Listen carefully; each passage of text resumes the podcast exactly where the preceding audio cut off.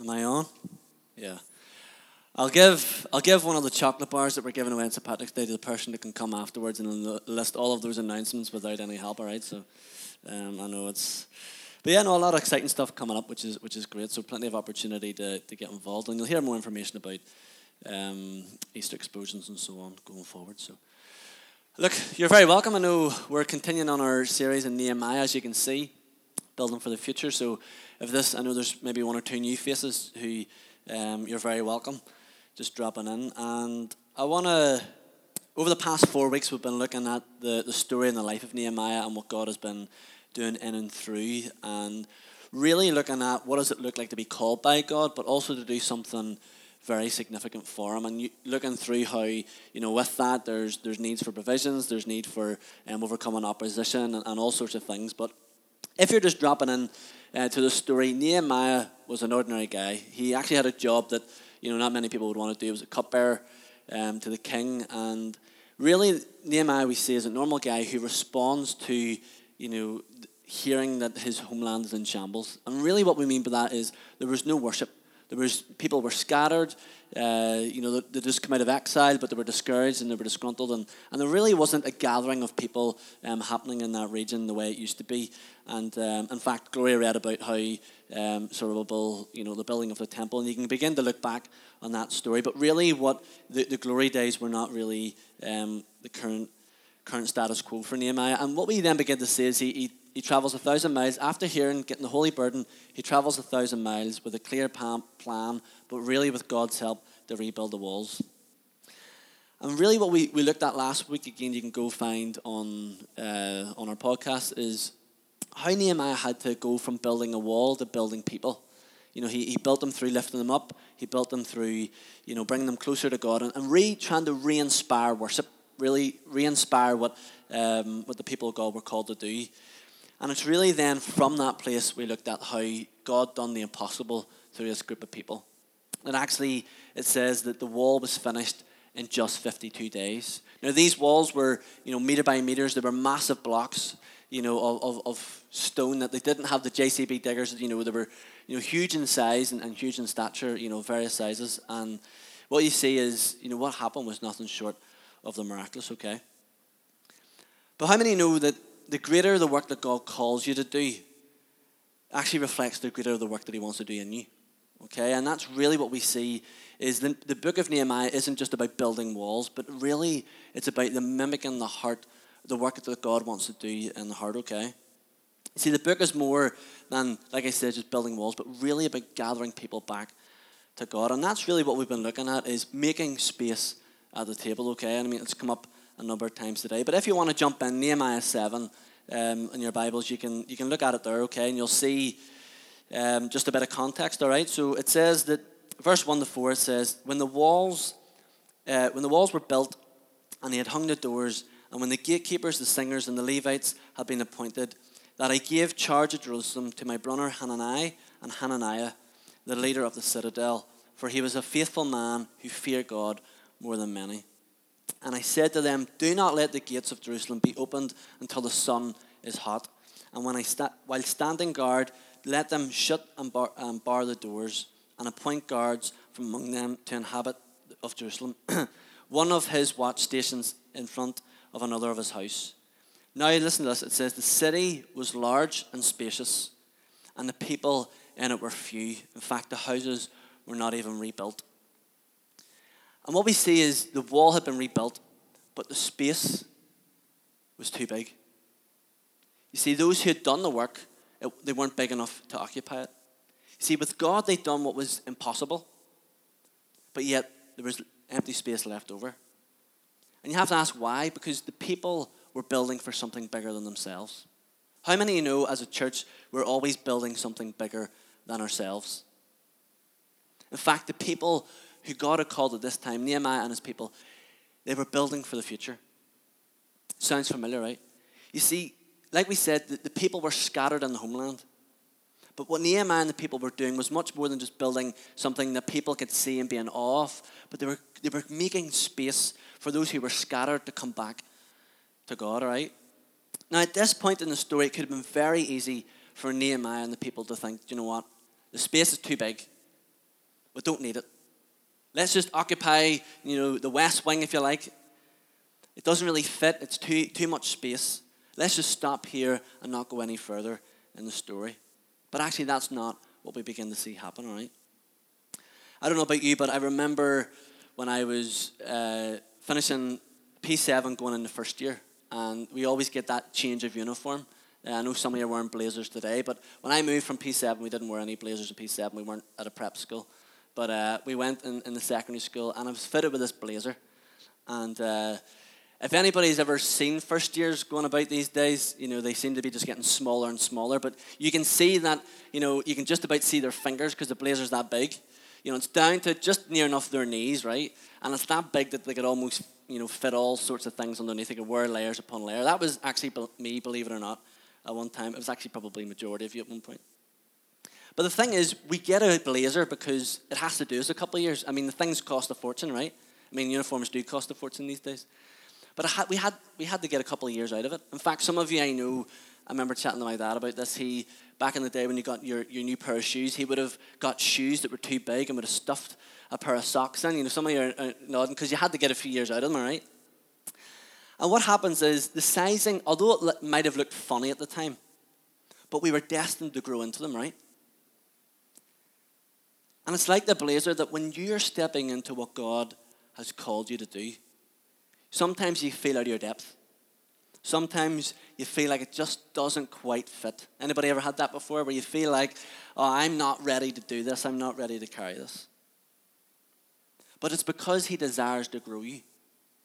And that was what we see with Nehemiah. In fact, it's what we see with us today is God has the desire to grow you. Now we all don't like that because growth requires something. It requires us to step outside of what fits and what is comfortable. You see, logic says settle where you are, but faith says go where you've never been before. And that's really what I believe God is asking us to do. You see, when we are being obedient to God, we have to trust that He will grow us into our calling. Do you trust that God will grow you into what He's called you to do? Now, the irony is that when the blazer fits, when we're comfortable, guess what God does? He gives you a bigger size. He takes that which you're comfortable in. He goes, you know what? I'm going to now give you a bigger size. Because what does he want you to do? Not just to make you uncomfortable, but he wants to grow you. He wants, he's destined us to grow into the bigger things. And what's really interesting is when God, God wants to use what he's called you to do, what he's asking of you, to challenge the unbelief in those around you. In fact, Oftentimes, God wants to do, use the very thing that we do to challenge the unbelief in us. And in fact, Nehemiah 6.16, it says this, And when it happened, when all of our enemies heard the walls had been rebuilt, and all the nations around saw these things, they were, says this, disheartened in their own eyes. In other words, their understanding. For they perceived that this work was done by God. What God is asking of you today, and there's many different people in this room who God maybe be asking different things off, or as a church, He's asking us with this building project. He wants to use a group of people to turn doubters into believers.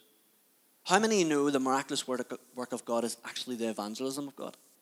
There's many, many different ways to evangelize a community, but sometimes being obedient in what He's called and asked you to do is really what speaks most to a community.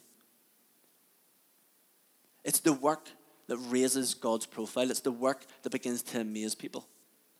In fact, I, I think I read it this, uh, this week past, something that Bill Johnson said. It said, One of the signs of a renewed mind is that the impossible begins to look possible.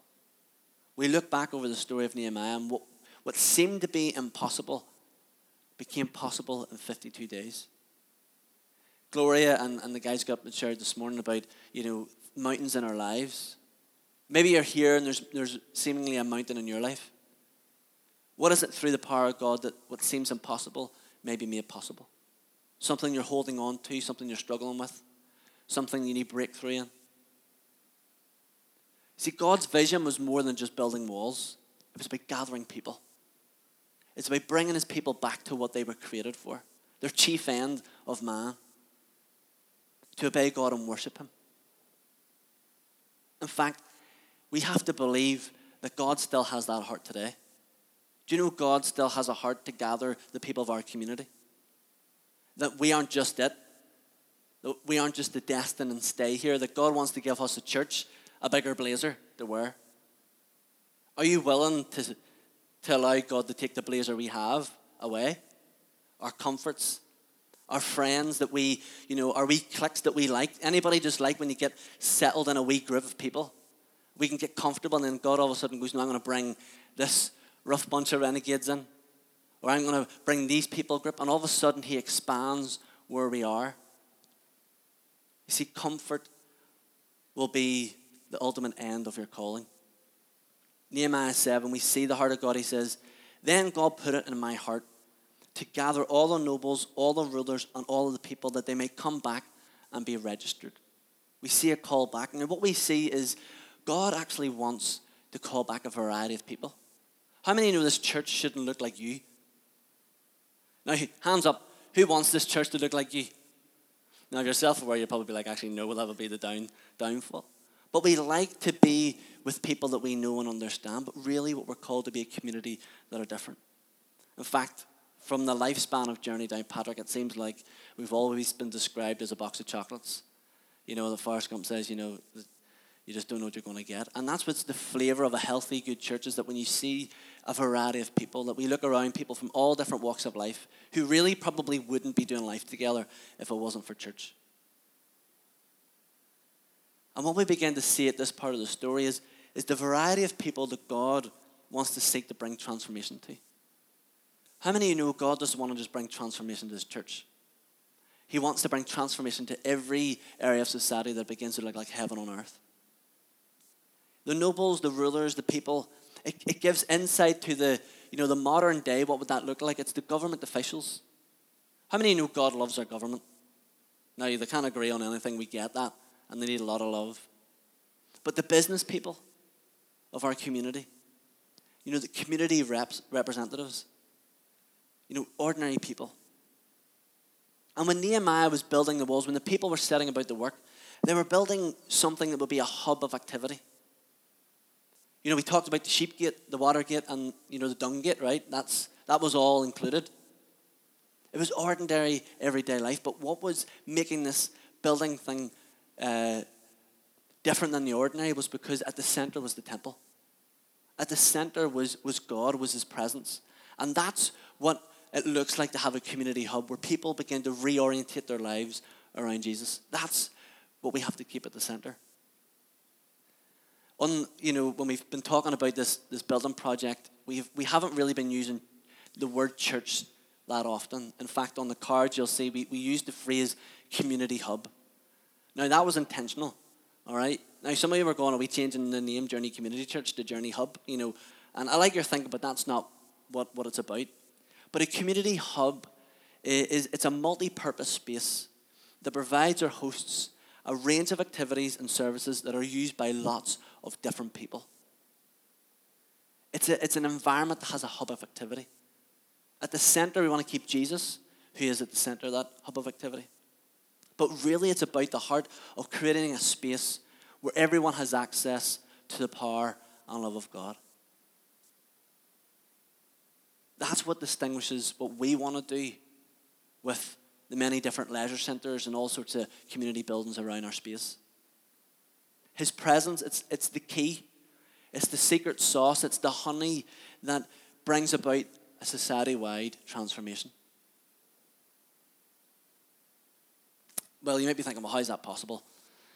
I don't know if anybody's been watching, I might lose some of you at this point, but um, been watching Jeremy Clarkson's Farm. I, you know, some of you are like, watch it if you just want to, you know, I don't know. I'm not plugging or anything, but I've I've had more enjoyment watching Hannah watch it because, you know, it's just when.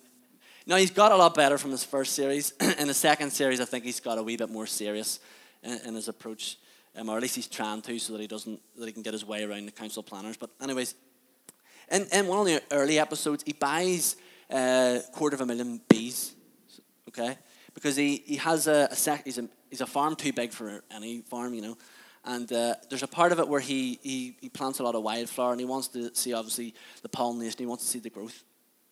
And so he buys a quarter of a million bees, okay? And there's a there's a part of the episode where he wears the bee suit and he gets stung, and that's a whole another laugh for another time. But what we begin to see is bees are very useful. You know bees are very important? Now I know we're coming in the time of year where you're going, you're killing them all, right? You know, they're starting, you know, we're not there just yet, but you know, for you a bee is like, no, you maybe have a phobia of bees, or maybe you're thinking, you know what, they're just a nuisance. But bees are very, very useful. You See, bees come and go from a hive. They cross pollinate in the area that, in fact, bees travel up to two or three miles beyond the hive. Now, I know that three may not be you know, too far, but that's where they tend to, to congregate locally. And what they do is, as we know, you learn, you know, primary schools, they spread pollen from plant to plant. And then when, when they gather, they bring it back to the hive. How many know that's the same with church? That's the same in the kingdom of God, is that we're not just supposed to stay here. And I know I feel like I maybe, I was saying to Hannah, I feel like I preach this message all the time. So maybe you already know this and I'm preaching to the choir, right? But this is what the kingdom of God looks like. That we're supposed to, you know, when we get this new building and when we do the work and when we, we believe for God to, to do, to raise the finances for it, we, we are not just arriving there and going, right, open the big doors up, the glass windows and go, right, let revival come. No, that's only the beginning of the work, as we see in the story of Nehemiah. That we will come and go from this hub. We, will, we are supposed to cross pollinate in the different spheres of, of society that God has us in, whether it's your friends, your family, whether it's your job, education, leisure, you know, when you're running Jimmy's 10K. We're supposed to cross pollinate and we pass on the values of the kingdom everywhere we go. And what we do then is we, we gather what, what God is doing and we come back. Nehemiah was calling a various people back, but it was all about worship. How many know our society, our community needs a radical reorientation to Jesus?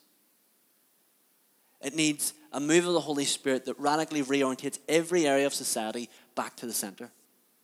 That is what we're praying for on a Friday night. In fact, that's what we've signed up for. I don't want to just use the, the, the jargon term of revival, but a fresh outpouring is not just about where you feel good but it's where society or revival hits the heart, but also then it hits every sphere of society where we see a radical reorientation. And I, don't know about you, but sometimes I don't have faith for that. But as a church, we can't settle for anything less. Because this is more than just about attending church, by the way. This is more about just building a building, then we go there and we get all nice and comfy, okay? But it's about us using that space for a society wide reorientation back to God. And parts of your calling, parts if you're willing to listen, because I know some of you are like, I'm not listening to God because if He speaks, then I have to do something about it, right? And you laugh, but it's true. Parts of your calling is going to be part of that body to make that happen. The hub creates a space for people to come to know God, to, to worship Him in a variety of ways in a variety of contexts. We can't limit. All of us in this room, by the way, will, will have a picture of how church should be. And in some ways, we will overlap as the main thing being the main thing to come to worship Jesus, encounter his presence, to know his truth. But we see there's a variety of ways in which, obviously, the New Testament goes on to look at. In fact, this past Wednesday alone, we had, now it doesn't happen every week, but we had the Health Trust in the kids' room they, they're doing their weekly mental health workshop. I don't really know what they're really doing, but they're, they're using the space. In the, in the, the touch room, we had Gloria and Robert doing their, their Syrian conversation classes, which you know you, some of you might not know happened. In here, we had uh, Johnny from New Life City Church with 30 crazy Belfast people, cross community project in here talking about the life of St. Patrick, and I could hear him. He was, he was preaching the gospel to them we were seeing, it wasn't all at the same time, there was some overlap. But all of a sudden, I had this realization is we actually, this space isn't very good for having separate space. You know, I was chatting to Anne this morning about, you know, wanting to increase, you know, the counselling hub, and you can't really do it in this space anymore. And like I'm saying, that's not happening every day of the week, although I would want it to be, this, be happening. But all of a sudden, we're at a place that, you know, if what we want to do, what God's called us to do, we need more separate space, and I know that building will do that. See, the vision of this campaign is just that a variety, in a variety of contexts, that God would be able to transform lives? Are we hungry enough to see God transform lives? Are you hungry for God to transform your own life? Because what about the, the business leaders in our town? You know, one of the things I would love to do is in this new space is to have a business breakfast. Now, I know I'll lose some of you at that point, but where we would get kingdom minded leaders who are already in these spheres of society and would come and we would gather the people that we know, the, the local business people, the council, and we would begin to get them to invest kingdom values, how they lead their business into these leaders, that we would begin to see the, the values and the presence of the kingdom invade those different spheres. That we would have spaces of networking. Because how many of you know there is networking happening in this town? But you know what? They're not all imparting the values of the kingdom. I believe God's calling us to lead away. Now, you may be thinking, well, what part do I play? But you might be business minded here. You might be a good networker.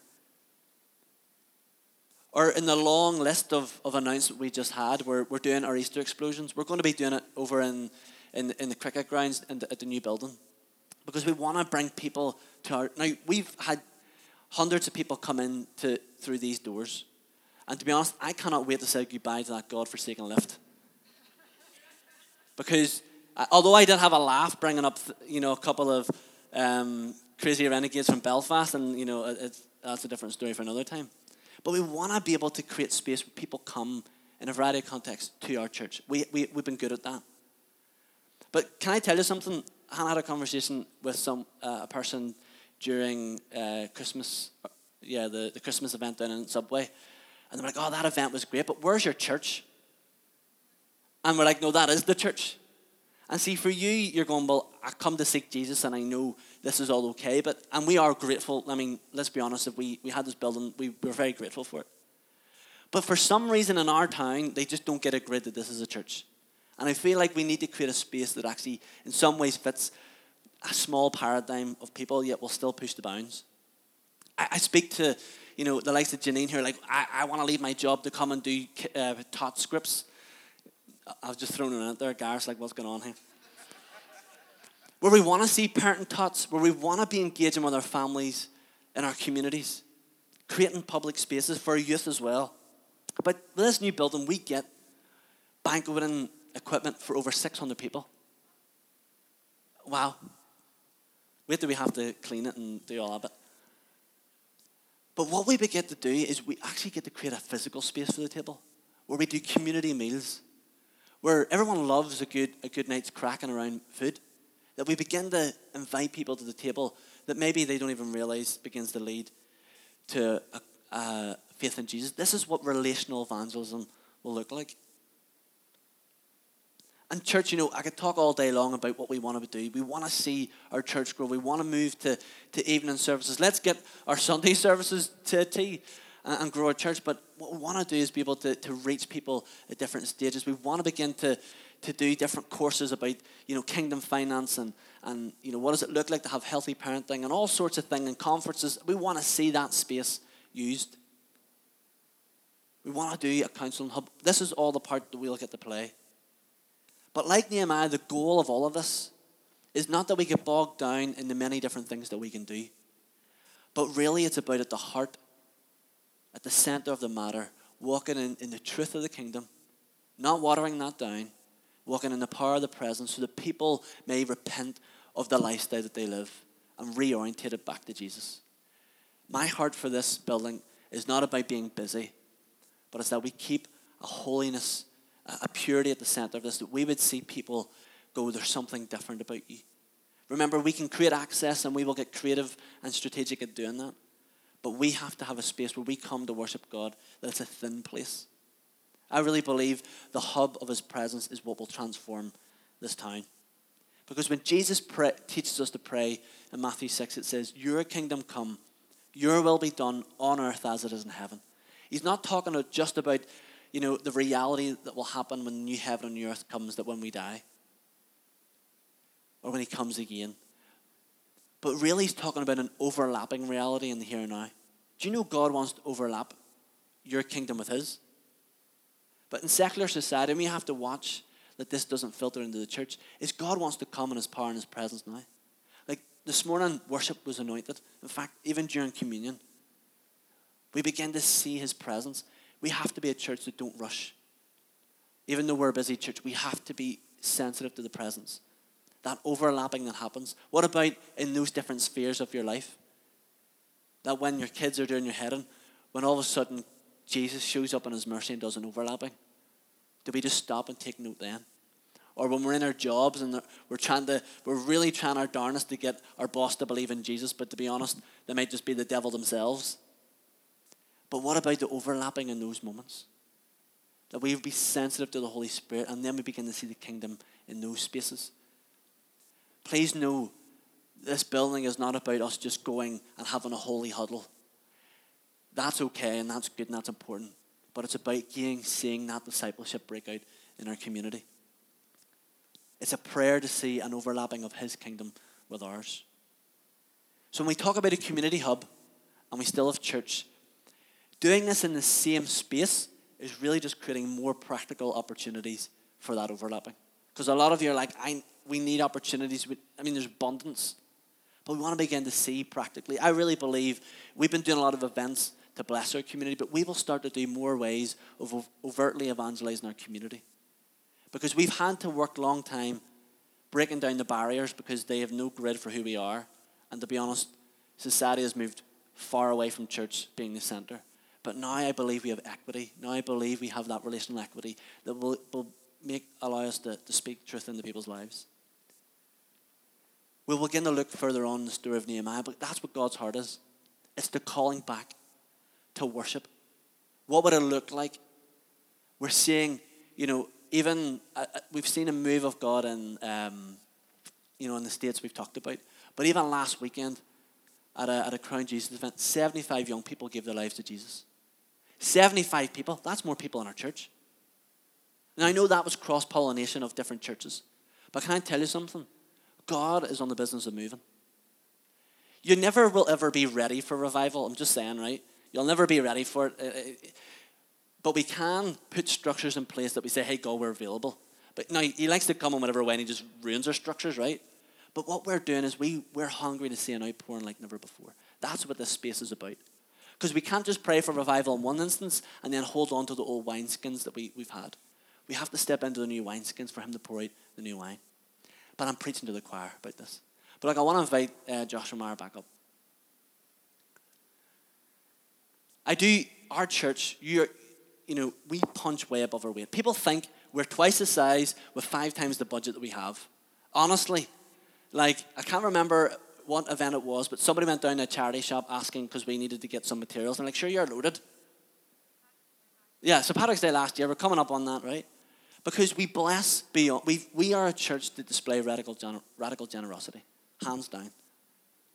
And what I want to do is, as we, we head into just these guys are going to play, I do want to create a practical space where a lot of you have been coming, you've been asking, how do I invest in, how do I give to, to this project? And, you know, a lot of you have been, been generous already, and we're really thankful for it. I do want to create that space right now where if you feel led, um, if we grab, there's, there's baskets at the back. There's, there's uh, the pledge cards on there if you want to fill those in. And that'll, that means then we can tally up. And if you want to give a donation onto that, you, you can do that as well.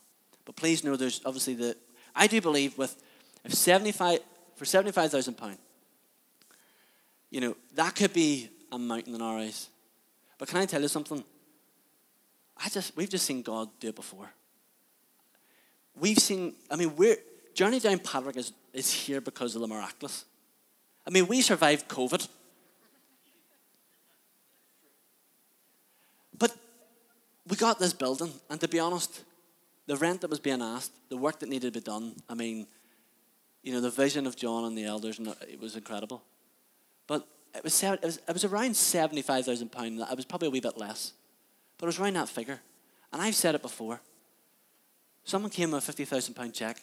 Sharon says, I, am like, Sharon, can you prophesy that again, you know, for this time? That in the years that it would happen. We've seen God do nothing short. So this is not about getting a fancy way to, to get people to give their money. Because you're not given to our vision, you're given to God's. That's what people in Nehemiah do. We only want to be stewards of that. but we want to make space at the table for those who are not yet here. We want to make space for those in our community that are sitting on the fence. Do you know a lot of our community are sitting on the fence? They don't know which way to go, they don't know which way to believe. That every fad of, of belief systems and uh, uh of culture right now, they just want to go that way, but they're waiting for people that will rise to the occasion and go, no, there's a better way. That we would lay the table in faith to go, do you know what? In this new building that it might feel like we're rattling about, why don't we just put double and triple the chairs out and go, by faith, God, would you pour your spirit? We don't want to use one part, but it might be like the blazer that when we go into that building, it goes, oh, it doesn't really fit right, right? That will happen. But can we call out our community? But we get on our hands and knees. I want to see us soak the floors of that new building in tears to see God pour out a move of the Spirit?